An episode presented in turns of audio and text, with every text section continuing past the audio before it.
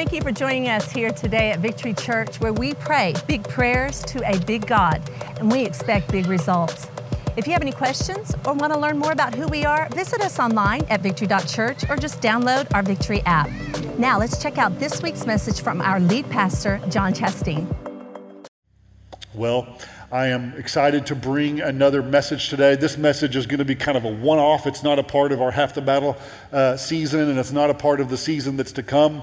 Uh, this message is just kind of a, a, word that God put on my heart. I started this, if you remember, two weeks ago. Last week, Pastor Tim was with us, Pastor Tim Ross. The week before that, I preached a message on waiting on the Lord, and we read Psalm 37. And I'm going to read the rest of that today. If you remember with me, I know it was like two weeks ago, but I said that this was a two part message. The first part was going to be that week, and then today is the second part of that message. The text I want to take you to is Psalm, Psalm 37. So if you have your Bibles, you can flip over to Psalm uh, 37. If you have your phones, you can swipe to Psalm 37, or you can watch the screens uh, as well. Psalm 37, I'm going to read verses 3 through 7. When you're there, say amen. If you're waiting on me, say amen. All right, here we go. Verse 3. You're like, uh huh, John, go ahead. Yeah, we're ready. All right, verse 3. Trust in the Lord and do good. Dwell in the land and cultivate faithfulness. Delight yourself in the Lord, and he will give you the desires of your heart. Commit your way to the Lord. Trust also in him, and he will do it. He will bring forth your righteousness as the light and your judgment as the noonday. Now, verse 7 is what I preached on last time, and verse 7 is what I'll preach on again. Verse 7 says, Rest in the Lord and wait patiently for him. These two really, really key words, not just for my message today, but for the life you are currently living, is rest and wait. Rest and wait. Rest in a time where everything is restless. How do we find rest? How do I discover this thing called rest? What is this you speak of, John? This thing called rest. But how do I rest and wait? Because those seem like two things that do not go together in any way, shape, or form. But this scripture explicitly tells us I want you to rest and wait at the same time. I'm going to ask for a show of hands, and you don't have to be shy. I know that it doesn't mean you're a pessimist. It doesn't mean that you don't have any faith in God. But how many of you are just ready for 2020 to just go ahead and be over? Right? You're like, skip Christmas if we got to. I don't care. Let's just get on into 2021. And I, I know that this is a, you know, you know, something that's happening all throughout society right now is the whole 2020 thing, and you know that because of the the uh, the hashtag that's trending on social media right now called 2020 memes. Have you've looked at these? They are so good. So good that I actually brought you some today.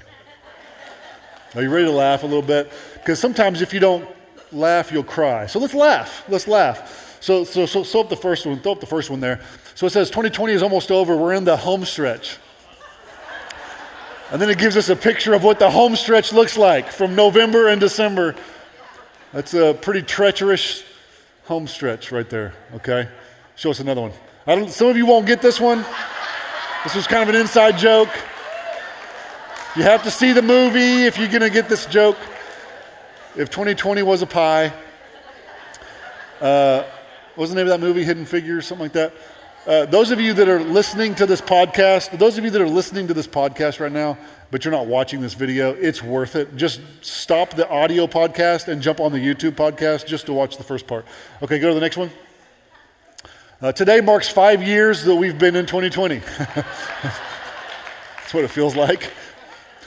All right, this one's pretty good. 2020 was the scariest thing I could think of for Halloween decorations. And I think there's, there's two more. Okay, I'd normally ask a question, but since it's 2020, I'll just keep driving.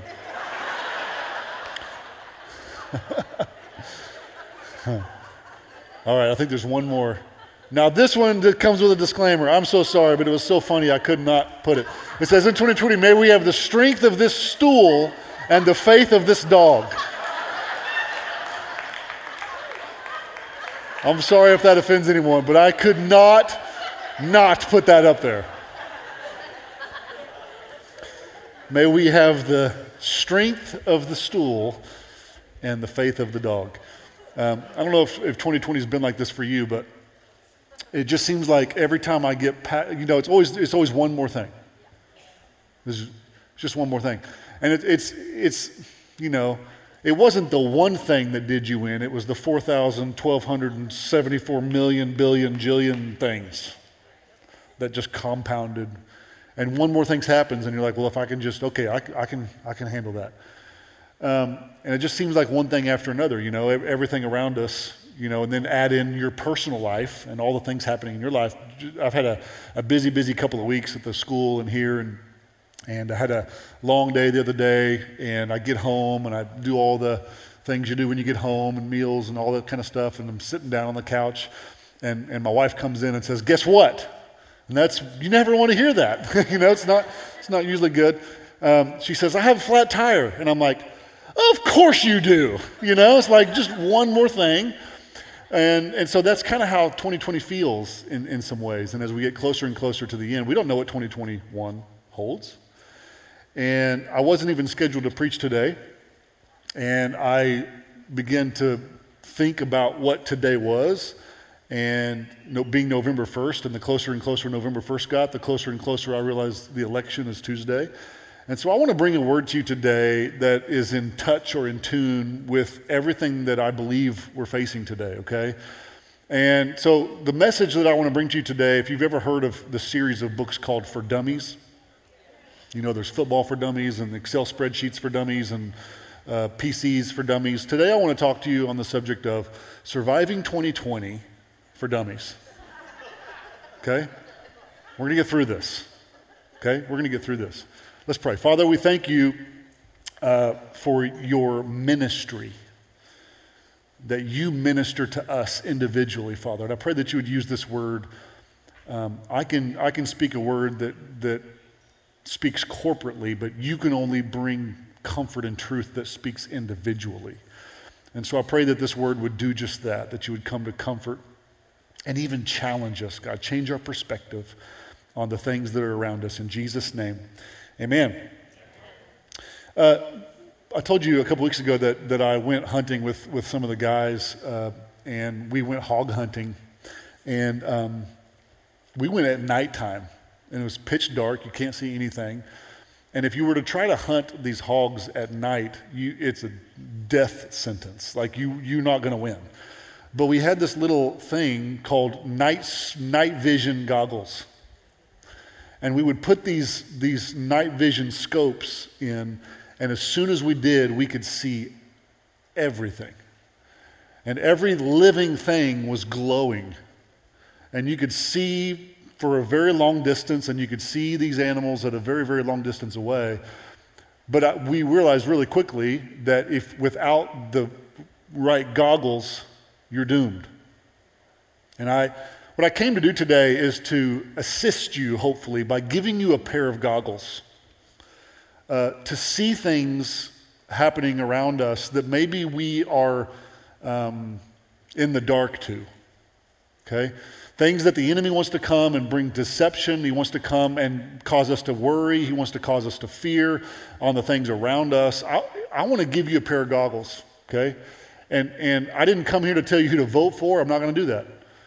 Uh, I didn't tell you come here to tell you a lot of the things that maybe you want to hear a pastor say, but what I'm going to do is I'm going to give you a pair of goggles that I hope will help you begin to see things more clearly and to see things more broadly than maybe you thought before. And so you've seen this series of books, these series of books called For Dummies, and, and I hope that Surviving 2020 for Dummies uh, will help you. The way I'm going to deliver these to you is I'm going to pitch them to you as five chapters. Okay, so gonna, we're going to read the book of Surviving 2020 for Dummies. I have five points, which will be the first five chapters of this book, which I do not intend on writing, by the way, any, any, anytime soon. Somebody much smarter than me will need to write that book. Okay, chapter one. Are you ready? Chapter one Dumb and Dumber. Um, a lot of things around just, it's a good word right now. That's dumb. It's dumb. You know, every, everything around us just seems to, to trigger this word in some ways. And, You know, COVID 19, you're like, dumb, dumb, this is all dumb. Everything just feels dumb.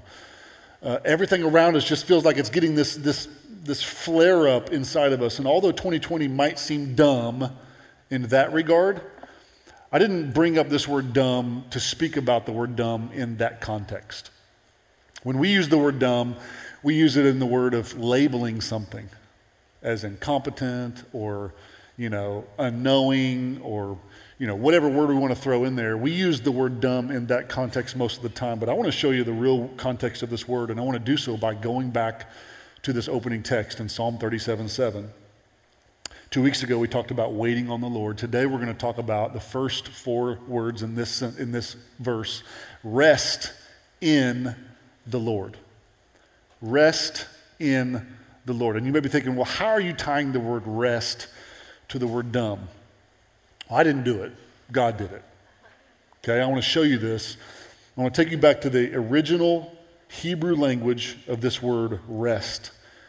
This word rest in the Hebrew is the Hebrew word damam, and it literally is translated to be silent, to make quiet, to be dumb, to grow dumb to grow more and more dumb, but not in the dumb the way I, am not saying I don't, want, I don't want you to be more dumb. Don't panic. I don't want you to be that dumb, that kind of dumb. I want you to be dumb. Let me show you the definition of, of dumb that I'm referring to. The definition of dumb is temporarily unable or unwilling to speak. Now, think about the word temporarily. God says, in order for you to rest in me, you need to have the ability to control yourself and to be able to temporarily and sometimes unwillingly be dumb. This is right? Quiet. Quiet. Do we have this ability? 2020 guide for survival for me, this is what God has been doing in me. He wants to know if I can be less in control and more dumb. Do you trust me, John? That's what God would say to me. Do you trust me? Do you trust me to work out all things for your good? Do you trust me to do things for your life? Then I need you to zzz, talk less. Talk less. In fact, what this translation, what this word, what this Hebrew word even implies is that in order for me to truly trust God, I have to zip it. I zip it. Let me show you this example that God gives us of this. Jesus was the perfect example of this. In Isaiah 50, 53, 7, it says that they're talking about Jesus. He was oppressed. You think you were oppressed. Jesus was oppressed and afflicted. He was beaten. Yet he opened not his mouth. He is brought as a lamb to the slaughter, and as a sheep before her shearers is, there's that word, dumb. So Jesus openeth not his mouth. Now, there's another uh, spot in Scripture that, that gives us this example that I think is really powerful. It's when um, the, the Bible says, introduces John the Baptist to us, and John the Baptist gets, you know, Elizabeth gets pregnant with John the Baptist. And we know that the, the, the, the leapt in, in her womb. Remember this story in Luke chapter 1? Well, I want to show you what happens before um, Elizabeth becomes pregnant with this, and God sends Gabriel, the angel, down to Zacharias. He's having this conversation with Zacharias, and he's like, Hey, you're going to have a son. Let me tell you a little bit about him. Here's what he's, here's what he's going to do. And I want to show you what happened to Zacharias when he started to open his mouth in the wrong way. Luke chapter 1, verse 16, it says, And many of the children of Israel shall he turn to the Lord their God. This is the, the, the angel talking to, to um, Zacharias about what John the Baptist will do. And he shall go before him in the spirit and power of Elias to turn the hearts of the fathers to the children and the disobedient to the wisdom of the just, to make ready a people prepared for the Lord. And Zacharias said unto the angel, Whereby shall I know this? How is this possible? I don't believe you. For I am old, and my wife, she old too. He said it real nicely. He said, And my wife is well stricken in years. He was challenging the word of the Lord. He was leaning, check, he was leaning on his own understanding. He was trying to figure out things in the natural with his natural mind. Or he was, maybe it's better said, he was trying to figure out things in the supernatural with a natural mind. And in verse 20, I'm sorry, it says this in, in verse 19. It says, And the angel answering said unto him, I am Gabriel. Who are you? You know that I am Gabriel that stand in the presence of God and am, am, am sent to speak unto thee and show thee glad tidings. He says, I've come here to talk to you, not to hear you talk to me. I'll do the talking. Verse 20 says, And behold, thou shalt be dumb and not able to speak until the day that these things shall be performed.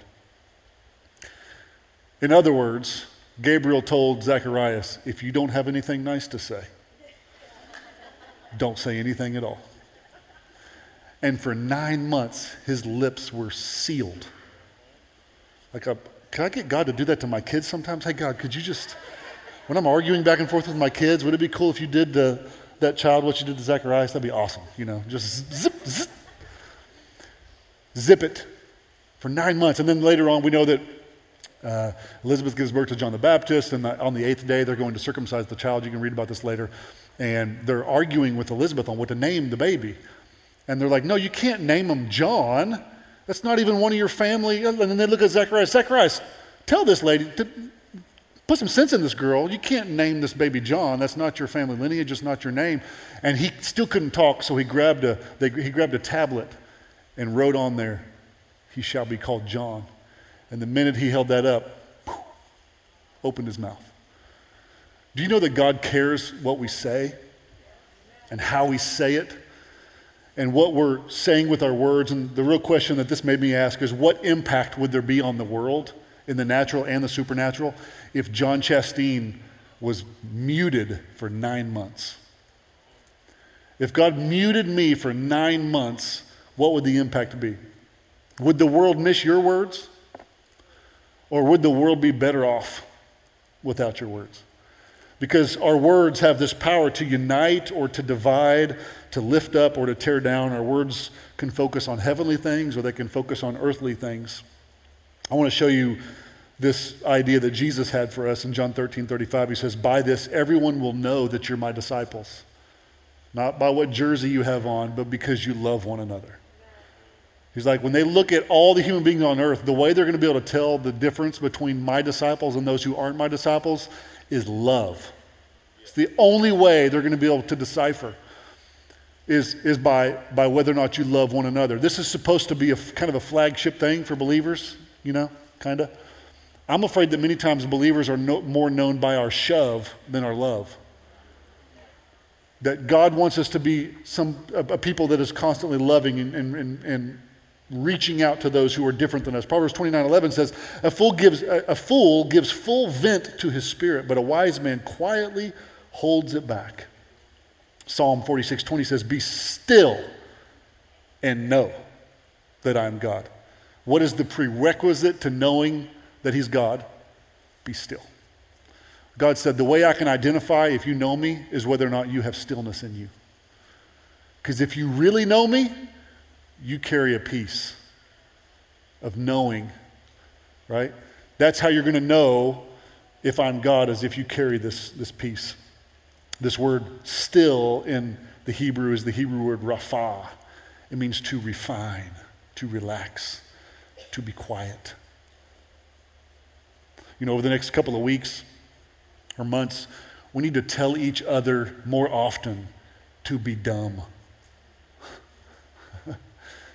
We all need to embrace this idea of a willingness and a control to be silent when we need to be silent. And perhaps the reason things feel out of control is because you, we're trying to be in control and not giving control to the only one who can really do anything about any situation, anyways. That's chapter one. Chapter, chapter two. Chapter two is this world is not our home. And this is a really important one. I want to show you that that's not John's opinion. This is what the Bible says in Hebrews 13 14. It says, For this world is not our permanent home. We are looking forward to a home that's yet to come. That's why when I'm traveling and I'm in a hotel room, i am not trying to situate the hotel room to become my home. Because I know that that hotel room is a temporary home. The furniture is not the furniture I would pick. The bed's not the bed I would pick. The stupid coffee sure isn't the coffee that I would pick. It's all wrong. Everything is wrong. I, I can't see myself in the mirror of any bathroom. It cuts me off about right here. This is how I do my hair, like a giraffe. Right? It's, it's not my home. I can, at, at my mirror at my house, I can stand up straight and fix my hair. Sometimes I just wonder if we spent half as much time, guys, trying to take people with us from this home to our permanent home as we do trying to fix our temporary home, how many more people would we be able to impact for all of eternity? And I just want to give you a different pair of goggles for just a second. To just put on a different pair of goggles to, to remember that this world is not our home. Hebrews chapter 13, verse 15 says, Therefore, let us offer through Jesus a continual sacrifice of praise to God. Now, watch this. Proclaiming our allegiance. Now, this is a real patriotic word allegiance. We grew up, all of us, standing in a classroom every morning and doing the Pledge of Allegiance to the flag, right? What are we saying? We pledge my allegiance to this nation and to this flag. And I want you to, to hear me. I am a patriot. I, I, don't, I don't just love this country. This is the greatest country in the history of mankind and the whole world. It's, it's an amazing, an amazing country. Yes, we have issues. Yes, we have a lot of issues. But this is a, this is a really, really, really great country, and I consider myself a patriot, and, and I love the United States. And I want you to vote, okay? I want you to vote.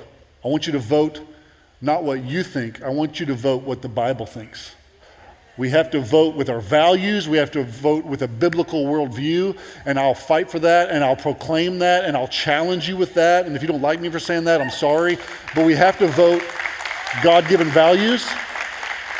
But, uh, but, uh, but in the same breath, I have to say that I do not pledge my allegiance to a sovereign nation. I pledge my allegiance to a sovereign God. To sovereign God. That's what this verse says. This verse, go back to it, Hebrews 13, 15. It says, Therefore, let us offer through Jesus a continual sacrifice of praise to the United States. No, doesn't say that. It says to God, proclaiming our allegiance to Him. The government of the United States is referred to as Uncle Sam, right? The guy on the poster is doing this, smiling at you. And while I appreciate Uncle Sam. Uncle Sam is not my father. I have one heavenly father. I respect Uncle Sam. I give my allegiance and my, and my, and my adoration to a heavenly father that out trumps any president, out trumps any government, out trumps any nation. And for some reason, it's going to get super quiet when I say this. For some reason, many, many times, we pledge more allegiance to a nation than we do our Heavenly Father. God first, nation second.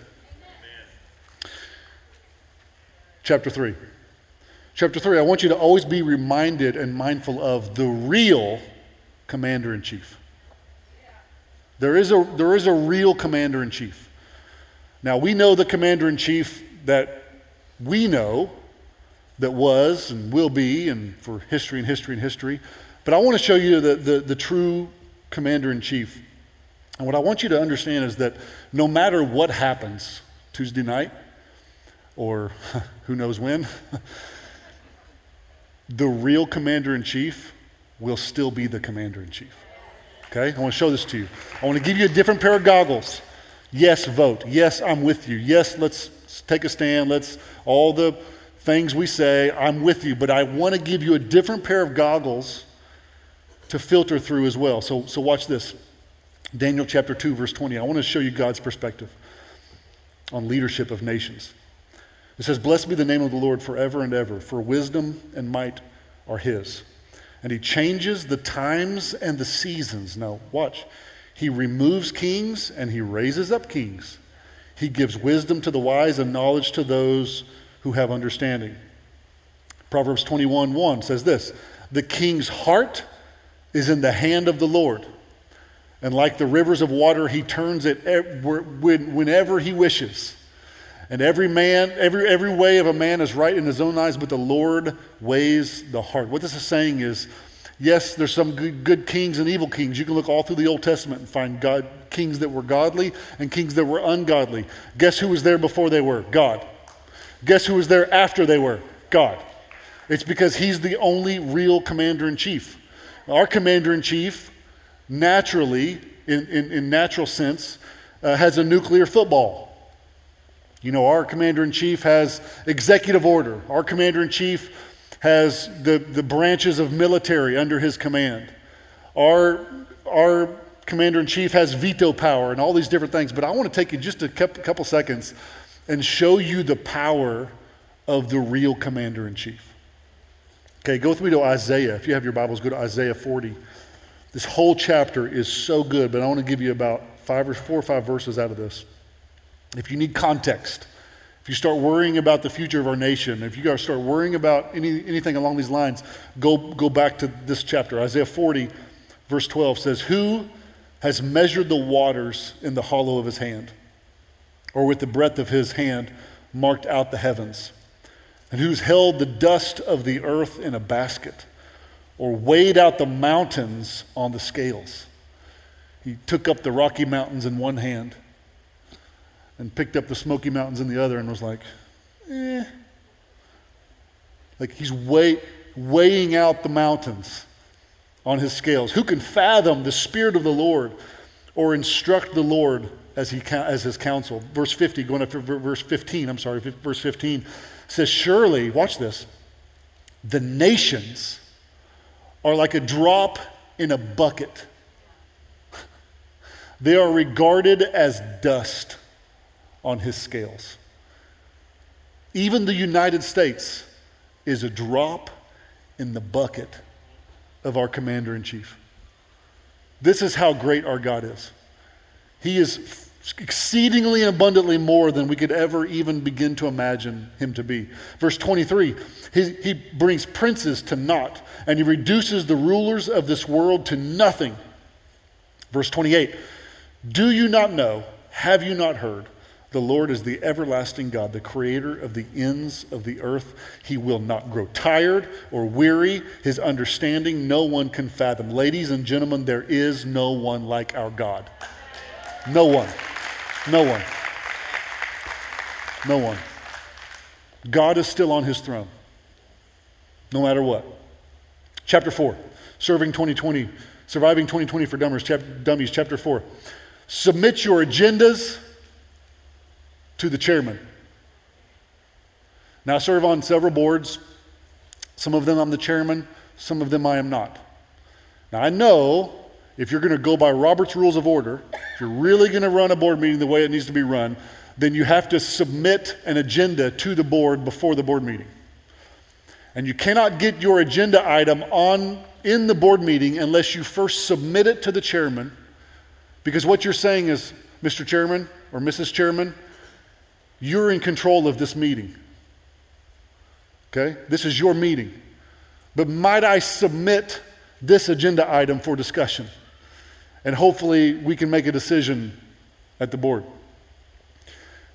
God is the chairman of this board called Earth. And it's his agenda. And that's a big buzzword we hear during election season. Who, what's, what's her agenda? What's his agenda? What's your agenda? What's, what's my agenda? Here's my agenda. And what you're saying when you say, What's my agenda? You're saying, This is what I think. And this is what I think that everybody should do. it's a sole opinion to a whole crowd. And if everybody would just do what I think, then everybody would be great, right? But what this teaches us is this idea of I got to check my agenda at the door because there's a chairman that's running this meeting. And so let me show you this in Scripture. Let me, let me give you a passage of Scripture Philippians 4, verse 6 says, Do not be anxious about anything, but in every situation by prayer and petition. You know what a petition is? It says, with thanksgiving, present your requests to God. Submit your agenda items to the chairman. Now, watch what happens in the very next verse. And the peace of God, which transcends understanding, will guard your heart and your mind in Christ Jesus. You know what that verse doesn't say? Sub- submit your prayers to God, and once He answers them, you'll have peace. Doesn't say that. It says, submit your requests to God, and just by the act of submitting them, His peace will transcend your understanding. God, I don't understand what in the world is happening in our nation. I don't understand what in the world is happening in, in everything around me. And might I submit a couple of things for your consideration, Lord? And what I find is that when I begin to submit them, it's no different than the passage says that I give, take all of my cares, all of my anxiousness, and I give them to Him. Why? Because He cares for me. And that's why it says that Jesus' yoke is easy and His burden is light, because you're carrying stuff that you're not supposed to be carrying, anyways. His yoke is easy. Why? Because whenever I take my agenda and the things that I'm asking the Lord to do and I submit them to the chairman of the board, chairman's smarter than me. Chairman knows what he's doing. This is the chairman's meeting, not mine. I'm so, man, I don't know about you, but some of the boards I serve on, I'm so glad I'm not the chairman because I don't want to deal with the stuff that they got to deal with. And I can just sit back and be like, man, this is his problem, not mine. I'm on this board, but you know, he, the, the chairman's got to figure all this out. The Lord is figuring this out. This is no surprise to the Lord. None of this. None of this. Now, remember the verse I gave you a couple of weeks ago that I have on my mirror, mirror I pray every day. I challenge you with it. Psalm 5 3. It says, Each and every sunrise you will hear my voice as I prepare my morning sacrifice to you. And every morning I lay out the pieces of my life. I submit them to the chairman of the board on the altar, and I wait. I wait for your fire to fall. That's saying, God, I don't have any idea what my life is or what you're doing, so I'm going to lay the pieces of my life out every single morning, and I'm going to ask for your fire to do one of three things. If you remember, the first thing fire does is it consumes. You're saying, God, consume my agenda. If I'm wrong, consume it. Consume it. Take me to scriptures that challenge me, that make me come into correction. If you're not going to consume it, God, then I want you to purify it. So if fire doesn't consume, it purifies. It'll, it'll bring all the impurities to the surface, and the pure gold or the pure silver will remain. Purify my heart, God. Purify with, with your fire. And the third thing that fire does is fire ignites. So I'm saying, God, either consume my agenda, purify my agenda, or ignite my agenda. We're going to take all of our agenda items to the chairman and trust him with them. The fifth and final chapter of Surviving 2020 for Dummies is this Forget not all his benefits. Forget not.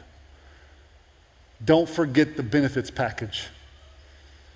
I don't know if you have staff, maybe you work somewhere where you're in leadership and you might get complaints about salaries on your teams and they're complaining about what their salary is. And so many times leadership will come back and say, Don't forget about your benefits. Those benefits aren't free. Those benefits cost this company something. That insurance that you don't pay the premiums on, they're paying the premiums on. It's a, it's a, it's a benefit. And a lot of our relationships come with benefits, you know? Uh, I've got a friend of mine uh, here locally who owns several restaurants. And now he's a good friend. Even if, he, if he's watching, even if you didn't own restaurants, you're still my boy. You know, you're still, we're still friends. But I tell you what, man, that's a cool benefit because he, he owns several restaurants that if you call up there, they're going to be like, oh, it's a three hour wait. I'm so sorry. But not for your boy. I just shoot a quick little text. Hey, man, I'm thinking about coming by so and so and eating here in about 30 minutes. Think you can get me in? And he'll text me right back. I got you. I got you. How many's in your party? Don't, don't forget benefits. and the Lord is telling us this. I'm going to take you to the scripture where he says this quote, forget not all his benefits. And it comes to us in this passage where D- David is up in his years. And, and like so many times when David speaks in some of his Psalms, we find David talking to himself. And he'll, time and time again in many of his writings, he'll say, Oh, my soul, why are you so downcast? And he's talking to his own soul. He's talking to his mind, his will, and his emotions. And he's trying to talk his soul into stop, stop, man. Why are you so discouraged? You can do this. And in this passage, we find him talking to his own soul again in Psalm 103. 103, verse 1 through 5. This is David. He says, Praise the Lord, my soul. My inmost being, praise his holy name. In verse 2, he says, Praise the Lord, my soul, and forget not all his benefits. Don't, he's like, in the midst of all the craziness, don't forget what you got, even if nobody gives you anything. And we've begun to put so much hope in a nation or in a government. And God, we've become so consumed with the benefits of a nation that we've lost the benefits of a Savior. We've become more enthralled. I am I'm with you. Like I said, I'm a patriot and I want to live in a nation that's free and I love the, the, the, core values of our nation that we're trying to cling to, and I'm clinging to them with you. But if we ever get to a point that we rely upon Medicare more than we rely upon on our healer, this is why David goes on to say this. He goes on, let me, let me list the benefits for you. Who forgives all your sins, and he heals all your diseases pre existing conditions and all. He heals all your diseases. Who, who redeems your life from the pit and crowns you with love and compassion, who satisfies your desires with good things. Not welfare, not welfare doesn't need to do that. God will do that. I'll provide for you. I will, I will satisfy your heart. I will satisfy your needs according to my riches and glory. And, and, and gives you youth, that your youth is renewed like like eagles. God's saying, Yes, I understand that your nation has some great benefits. And I'm so thankful that I, my kids were born here. I'm thankful that I was born here. It's a gift, and we should all thank God for it to be born here. Being a citizen of this nation comes with a tremendously long list of benefits. And we should fight for those benefits. We should. But if we ever replace our fight and our remembrance of God's benefits and we try to replace them with man's benefits, this is where we mess it all up. God's benefits far outweigh anything that a nation could do for us. In Deuteronomy 8, chapter 2, he's trying to tell this to a nation. The nation of Israel has been taken out of slavery and they go all the way through this remember we talked about this several months ago through a series and they have 40 years of wilderness and they're on they're, they're there they're about to walk into the promised land it's a he's talking to a nation here and the nation that's about to go into the land flowing with milk and honey. Like a good nation, really, really good. But watch what he reminds them of in Deuteronomy chapter 8, verse 2. He says, And you shall remember, forget not the way the Lord your God has led you these 40 years in the wilderness, that he might humble you and test you to know what was in your heart, whether you would keep his commandments or not. And I don't have time to go into it now, but about from there, from verse 3 to verse 10. God goes on to describe to them. He says, Remember when I, I had manna fall from heaven? Remember that? The Bible actually says in verse 3 God says, I let you be hungry. I made you hungry on purpose because I wanted to provide for you. I didn't want you to look to Egypt to provide your meal. I wanted you to look to me to provide your meal. He says, Remember that time that, that you were thirsty and I made water gush out of a rock? That was me. That wasn't a nation.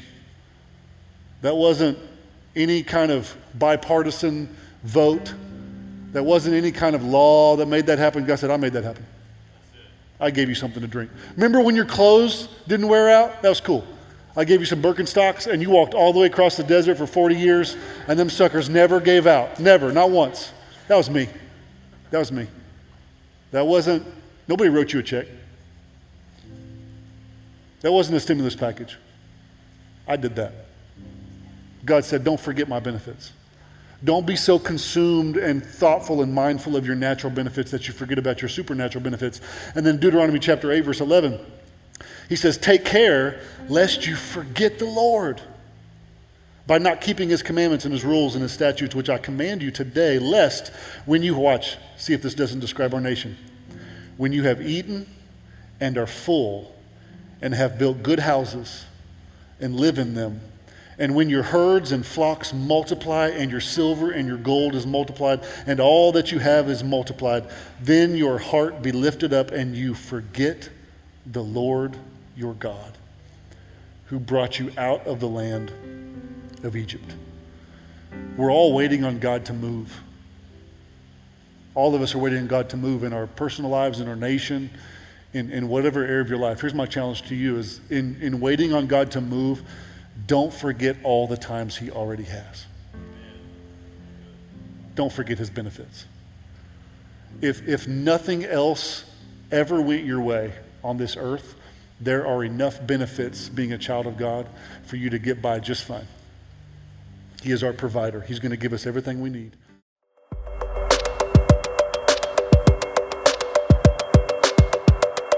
Once again, thank you for joining us today for this week's message at Victory Church, where we are called to equip people to live in His presence, move beyond themselves, and be transformed. The only way that can happen is through your radical generosity, your serving, and your prayers.